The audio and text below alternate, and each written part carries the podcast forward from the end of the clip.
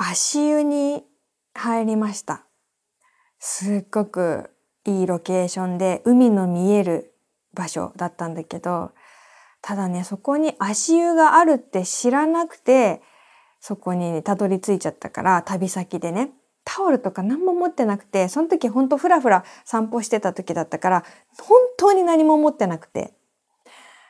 で、足湯入りたいけど足拭けないなーって思いながら、こう、外から木造のちっちゃい建物、足湯の建物をね、覗いてみたんですね。そしたらね、多分地元の方かな。あの、談笑しながらね、ほかほか湯気の出るこの足湯に使ってまして、いいなって思って。で、空いてる席にティッシュ箱が一つ置いてあったから、ああるじゃんあれが用意されてるから足湯入れると思ってさ、ラッキーと思って、よかったよかったと思ってさ、その足湯小屋に入って、靴下を脱いで使ったらね、ぬるいんだけど、あの、すごく気持ちいい足湯で、しかも窓の外に海が見える。こんな最高なことはないよと思いながら、まあ10分15分ぐらい使ったかな。塩分が強めのお湯ですみたいなこと書いてあって、ちょっとピリッとするかなって感じで。そしたら、その談笑されてた方の中で一人ね、おじいさんが一人、じゃあお先にって言って帰ったんですよ。で、しばらくして、私もそろそろ出ようかなって思ったら、最初に見たあのティッシュ箱がないんですよ。あ、さっき帰ったおじいさんの私物かってなって、ああ、やっちまった。もうびちゃびちゃのまま靴下はね、無理やり履いて。まあでも、うん、入れてよかったからね。あそこで諦めなかったっていう意味では、ティッシュ箱を勘違いしてよかった。うん、入っちゃえばなんとかなったので、よかったです。藤岡みなみのおささらナイト皆さん、やっほー、藤岡みなみです。今週もポッドキャストオリジナルでお送りしていきます。ハッシュタグは番組本編と同じおささらないとつけてつぶえてください。というわけで、旅に来ております。今ね、金沢にいるの。昔住んでたところに来てみたんですよ。子供の頃、本当にちっちゃい頃だからあんまり覚えてないけど、4年ぐらい住んでたんですね。で、行ってみたら思い出せることもあるかなって思って、昔住んでいたアパートとか、保育園とか行ってみたりして、まあアパートはもうなくなってたから、住所的にこの辺か、みたいな雰囲気だけ、なんとなく建物が変わってるけど、この辺に雪だるまを作ったような気がする、みたいな。それが本当の自分の記憶なのか、それとも写真で見たものを記憶だと思ってるのか、そこって結構ね、難しいですよね。うん。で、保育園はまだあったんですけど、あんまりじろじろ見てたら、うん、危ないじゃない。不審者みたいな、その、保育園とか幼稚園をね、じろじろ見るのは良くない。うん、関係者でもないのに。まあ、関係者、卒園生ではあるけど、遠くから見つめたりして、遠くから見つめるのもっと怪しいですけど。でも、あんまり覚えてないんだけどね。覚えてる気もする。ちょっと、ああ、なんか、なんとなくみたいな感じで。でも、その何の変哲もない住宅街をしみじみ歩いたりする。あと目的地にできる。旅の目的地が、もう、もうそのアパートが何もないとことかさ。それができるって楽しいなと思って。旅ってやっぱり人気のところに行きたい気持ちもあるけど、まあそういうとこに行ったら混んでるし、お金ばっかり使っちゃって、その、その街のなんかいい顔しか見れない。まあね、その特に、まあ、京都とか鎌倉とか金沢とかの観光地ってなってるところにさ、行くとさ、なんか街の中に踏み込めない寂しさみたいなんてあるじゃないですか。なんか自分は観光客なんだなっていう。でも、ほんのわずかでもこうゆかりがあるところに行ったり、わざわざそこを目的地にしたり、昔住んでたところとか行ってみたりすると、本当街の中に入れた感じがして、すごいいいんですよね。こういう旅が好きで。で、父がね、あの、そこに住んでた時によく買ってたっていう和菓子屋さんを教えてもらってそこに行ったりしてねで私も本当4歳5歳とかだから覚えてないかなと思ったんだけどなんかそこでさ和菓子買ってみたらなんかこれ覚えてる気がすると思って。これねあの生姜のね味がする柔らかいおせんべいみたいなのがあったんだけどあこれすごく覚えてる気がすると思って。えー、でもびっくりだよ。4歳とか5歳の記憶があると思ってなかったから。でもまやかしの記憶かもしれないけど。で盛り上がったりして一人でね。で夜今すっごい歴史があるらしい古い旅館みたいなとこに泊まってるんですけどあのー、だからねすごい歴史があるらしいからもしかしたら今静かな環境で録音してるって思ってるけど録音を聞いてみたらなんかすごく賑やかかもしれないっていうのはそのあの歴史上のなんか幽霊みたいなのがなんか囁いてたらごめんなんだけど。なんか本当家より全然静かでさめっちゃ環境いいなと思いながら録音してるけどわかんないなんか染みついた何かがあるかもしれない。うん、で話変わるんだけどホテルとか旅館の予約って好き？私ねいろんな宿見るのって楽しいけどさ焦るのよ。最近なんかやっぱりインターネットで予約するじゃない？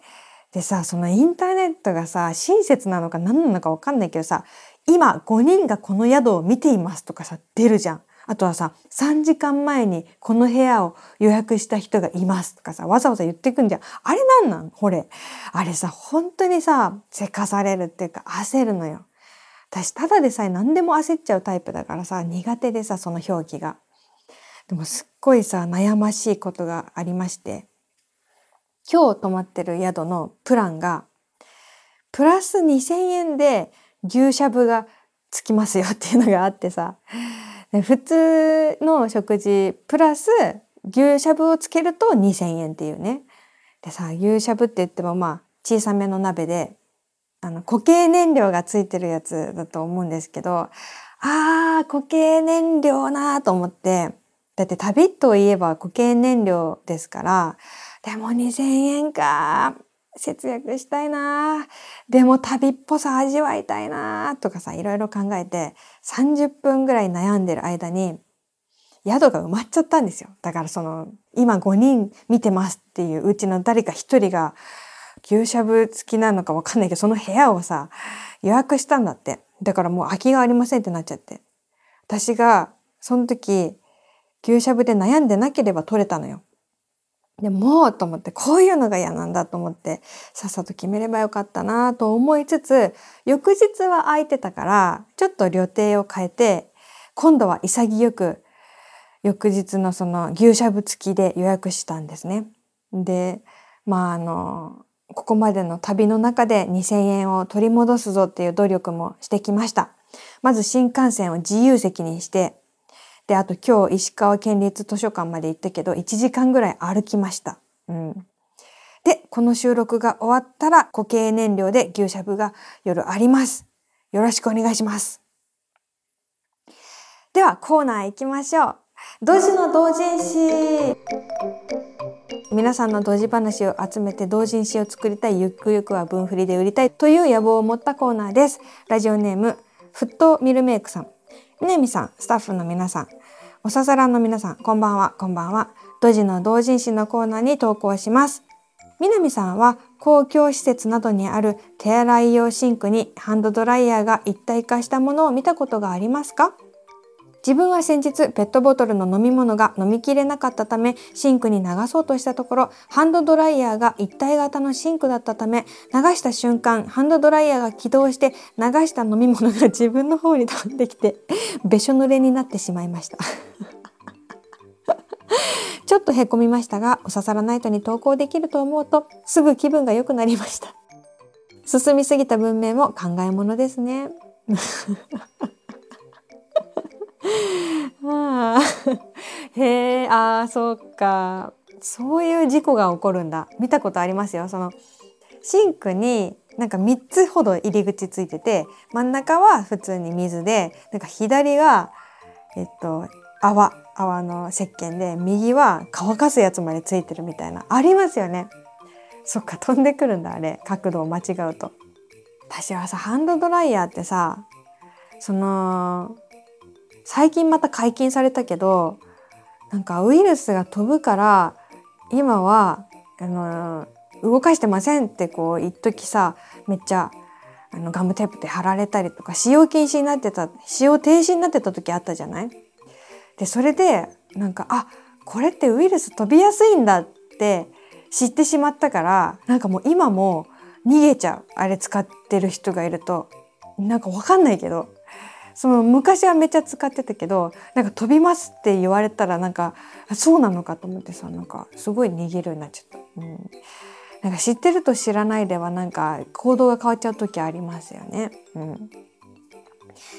や本当かどうかどの程度あれなのかわかんないけどね。うん、続いて、えー、続いてのコーナー「そうです私が偉人です」。皆さんの日常の中のちょっとしたエピソードを送っていただいて私が偉人認定するコーナーです。おささらネーム天の弱坊やさん。みなみちゃんこんぱんだ。こんぱんだ。最近札幌はめっきり寒くなり初雪も降りました。そんな中朝目を覚ました。天の尺坊やはベッドでうだうだせずシャキーンと立ち上がりトイレに行って顔を洗いました。そうです。天の尺坊やは偉人です。そうだそうだ。本当に布団から出られない季節がやってきました。布団から出ただけで偉人全員偉人です。なんなら布団から出なくてもまあ偉人です。うん。そうなのよね。いやでもこの間あの持ち肌の鷲尾さんが言ってたんだけどその子供の頃から持ち肌を着てるから布団から出たくないと思ったことが一回もないとか言って言ってた。そうすごいよねそんな人もいるうんだから本当に持ち肌の威力ってすごいんだなって思ったけど今年もお世話になろうみんなで続いてのコーナー、純喫茶みなみさん。純喫茶みなみさん？今ラジオネーム読むつもりでコーナー名読んじゃった。どうかしてるわ。牛、牛しゃぶのことを考えすぎてるかもしれない。しっかりするね。純喫茶みなみ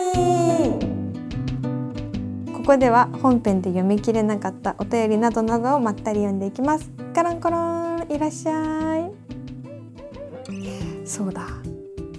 今週の飲み物お抹茶にするねさっきさウェルカムドリンクでお抹茶が出たのこの旅館でたださ私すごい焦ったんだけど私めっちゃ安いプランを予約したのこのプランっていうのがセルフサービスプランでなんか布団の上げ下げとかって、まあ、旅館の人がやってくれたりするじゃない？でもセルフサービスプランは自分で布団を敷く。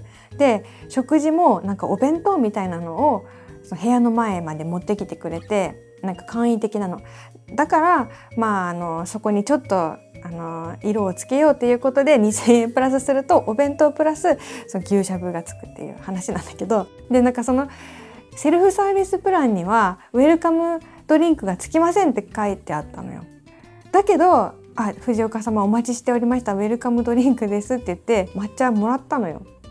だから私飲んでいいのかなっていう気持ちで嬉しいけどでも向こうもね確認してあ藤岡さんだこのプランの人だって思いながら出してるから飲んでいいことになったのかなって思うんだけどでもなんか私私目が飲んでよろしいんでしょうかっていう気持ちでさ飲んだからなんかあんま抹茶の味しなくてさ、うん、なんかお庭を見ながら飲ませてもらったんだけど私のようなものが抹茶を飲んでいいんでしょうかっていう気持ちでさ。まあだからちょっと皆さんにも抹茶を出します。皆さんは味わって飲んでみて皆さんはもうあのこのおささらナイトのプランではあの抹茶ついてるから、うん。えー、おささらネーム仮面議長さん。みなみちゃん岡山からめっちゃこんばんは。めっちゃこんばんは。私が10年前の自分に何か言うとすればあ今週の本編のテーマは10年前の自分へ10年後の自分へです。私が10年前の自分に何か言うとすれば今は本当に厳しいと思う。でもそのまま今の職場で頑張れです。10年前といえば夜遅くまで一人だけ残業したり当時在籍していた上司に今となればパワハラに近いこともされていて本当にただひたすらに耐える日々でした。しかし10年後の今働き方改革でなるべく早く帰れという職場環境になり最も苦手だった上司も定年退職しました。そうです。私はひたすら耐えて勝ったのです。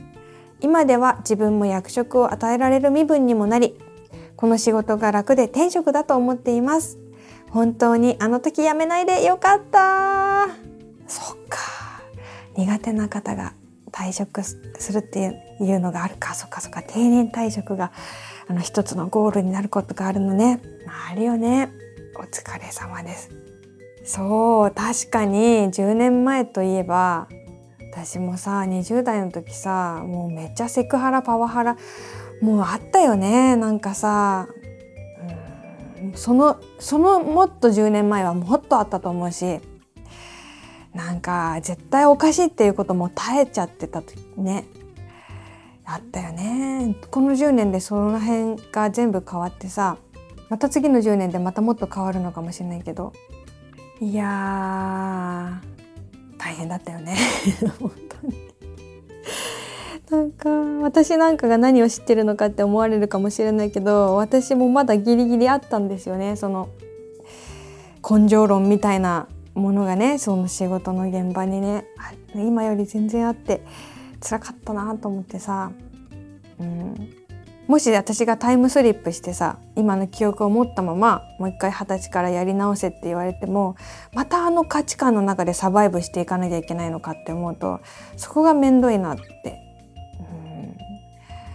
うん、いやたまにねその自分もこのちょっとなんかねパワハラみたいな環境で頑張ってきたんだから自分の下もそうやって頑張らなきゃいけないだろうってこう下の世代にも押し付けちゃう人もいますけどあれほんと良くないよね。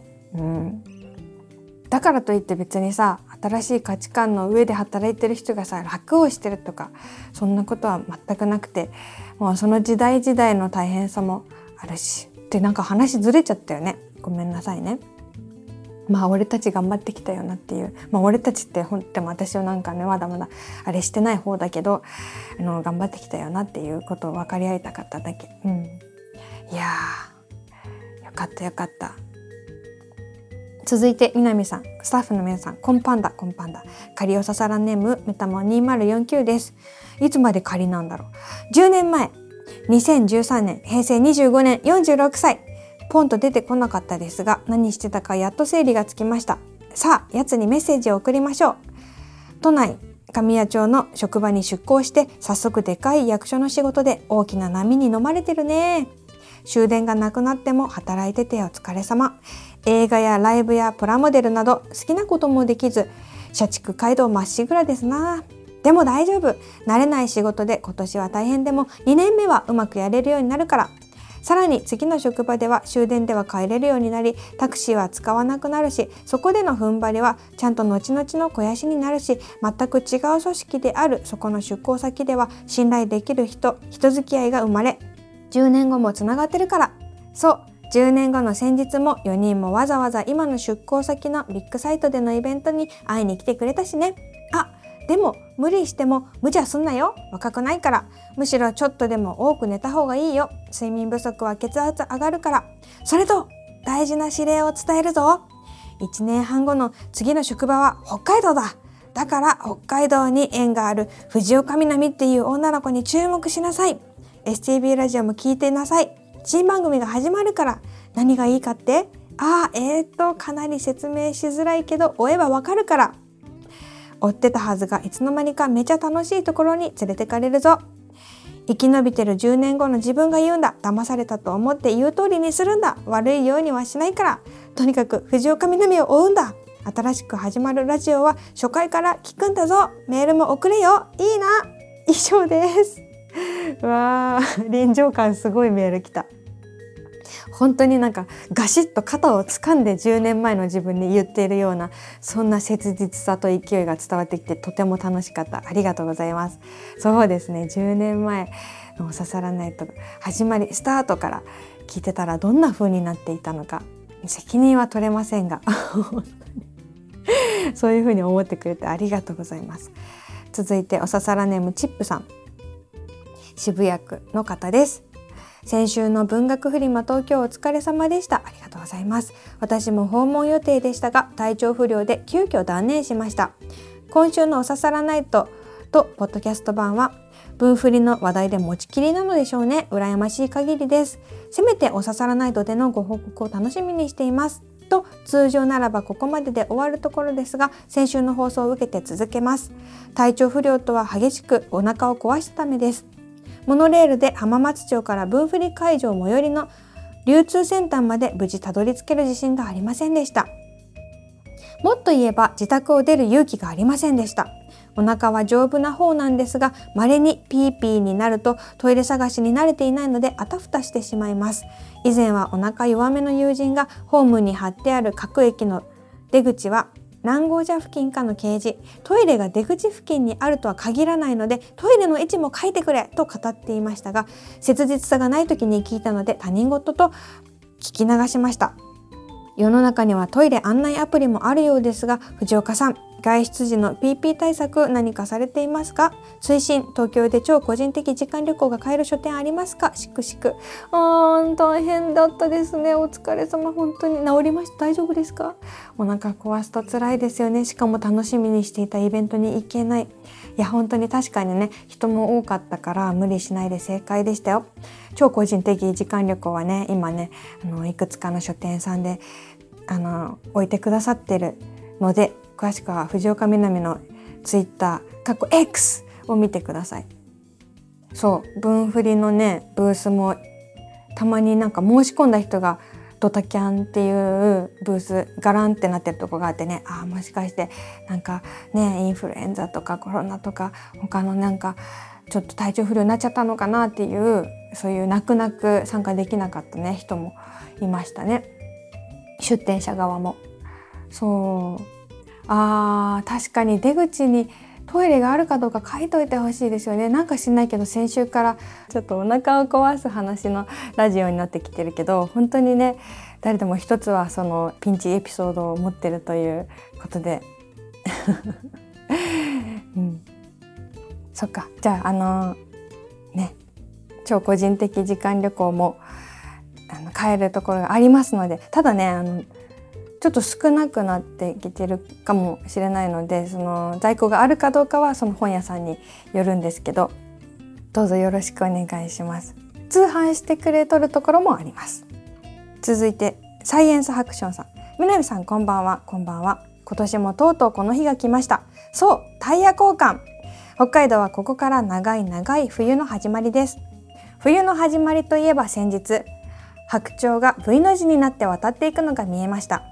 心の中では頑張れいってらっしゃいという気持ちで見上げていました。気持ちの良い朝になりましたよ。南さんはどんな時に冬を感じますか？うん。タイヤ交換か。そっかそっか。ちょっと早めにしといた方がいいですよね。お疲れ様です。どんな時に冬を感じますか？うーん。あー風呂入る前だね。めっちゃ普通のことだけど私さほんとさ人一倍寒がりだからさお風呂入る前と入った後さもうめっちゃ凍えてるわけ。脱衣所にないからさあの暖房のやつが。結構結構嫌なんだよね。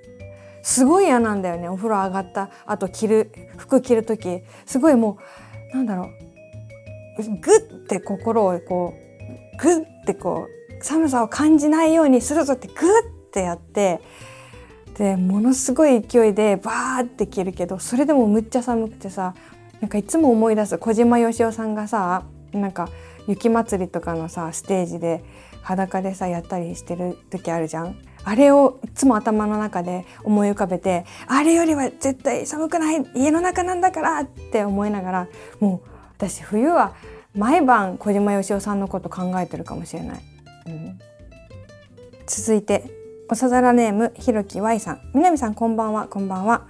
テーマからそれますが11月はいいなんとやらの日って多いですよね。そこで思い出すのが赤い靴履いてた女の子。いいじいさんに連れられて行っちゃってから数十年が過ぎもうすっかりいいばあさんになっちゃったんだろうなーってしみじみ思うんです僕はいいじいさんになれるでしょうか？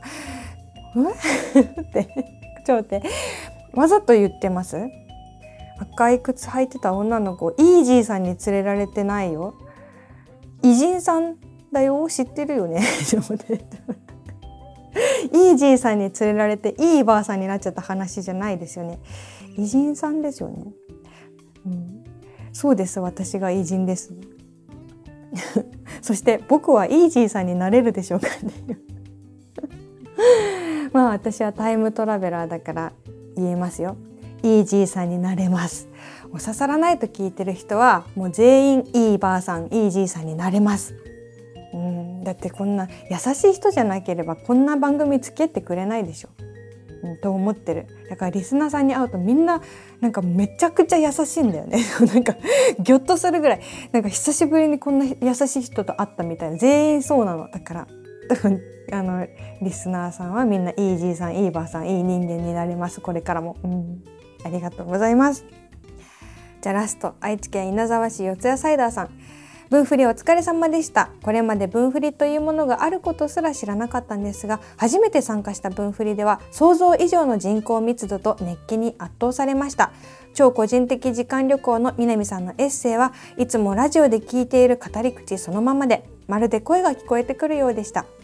そしてちょっと笑えました。他の作家さんの短編も面白かったのでこれからそちらも追っていこうと思っています。今回の分振りで改めて推しがラジオやイベントで発信し続けてくれるありがたみを感じました。10周年でも言いましたが改めてこれからも多様な活動を続けてください。応援しています。愛知県がおささらのホットスポット化している理由ですが南さんが準レギュラーのローカル番組があったこと。世界不思議発見で南さんが稲沢市のロケをしていたこと。この2点が大きいのではないでしょうか。えー、そう？あ、分振りありがとうございました。え、そうだったんだ。なんか稲沢市問題あったじゃないですか。愛知県稲沢市ラジオネーム四谷サイダーさんが本当は愛知県稲沢市に住んでないっていうそのみんながえーってみんながドッキリにかけられたあの話題ですけど私世界不思議発見で行ったのって稲沢市だったんだ。え？あのカレーの会社？あそうなの？へえ意識してなかった。あと私が準レギュラーだった番組あれ私出てたの半年ほどじゃない？あれで知ってくれた方いるかな？なんか DAIGO さんとかキャインの天野さんとかとやってた番組があって3件でしかあの放送されてなかったんだけど懐かしいな。覚えててくれてありがとうございます。というわけで今週の純喫茶南でした。あ、固形燃料来てるじゃん。あのね、水色で、なんか2個来てる。あの なんか燃え尽きてもいいように2つ来てる。え、チャッカマンもあるのかな？え、だってチャッカマンあるある。チャッカマンある。やった。牛しゃぶはね、3枚ついてます。3枚ついて2000円だから。そうね。まあ固形燃料代かな？固形燃料自体は、あの、安いと思うけど雰囲気代もいいでしょう。というわけでこの後私はあの いただきたいと思います。いや旅に付き合ってもらってる感じがして嬉しいな。それでは他のコーナーもたくさんありますのでまたおささらナイトのポッドキャストのコーナーに送ってください宛先は本編と同じ南アットマーク stv.jp ですじゃあ予言をして終わろう皆さんは次ホテルを予約する時私よりももっとスムーズに行きますかっこ予言というわけで来週からもまたこの場所でお会いしましょう。お相手は藤岡みなみでした。またねいただきます。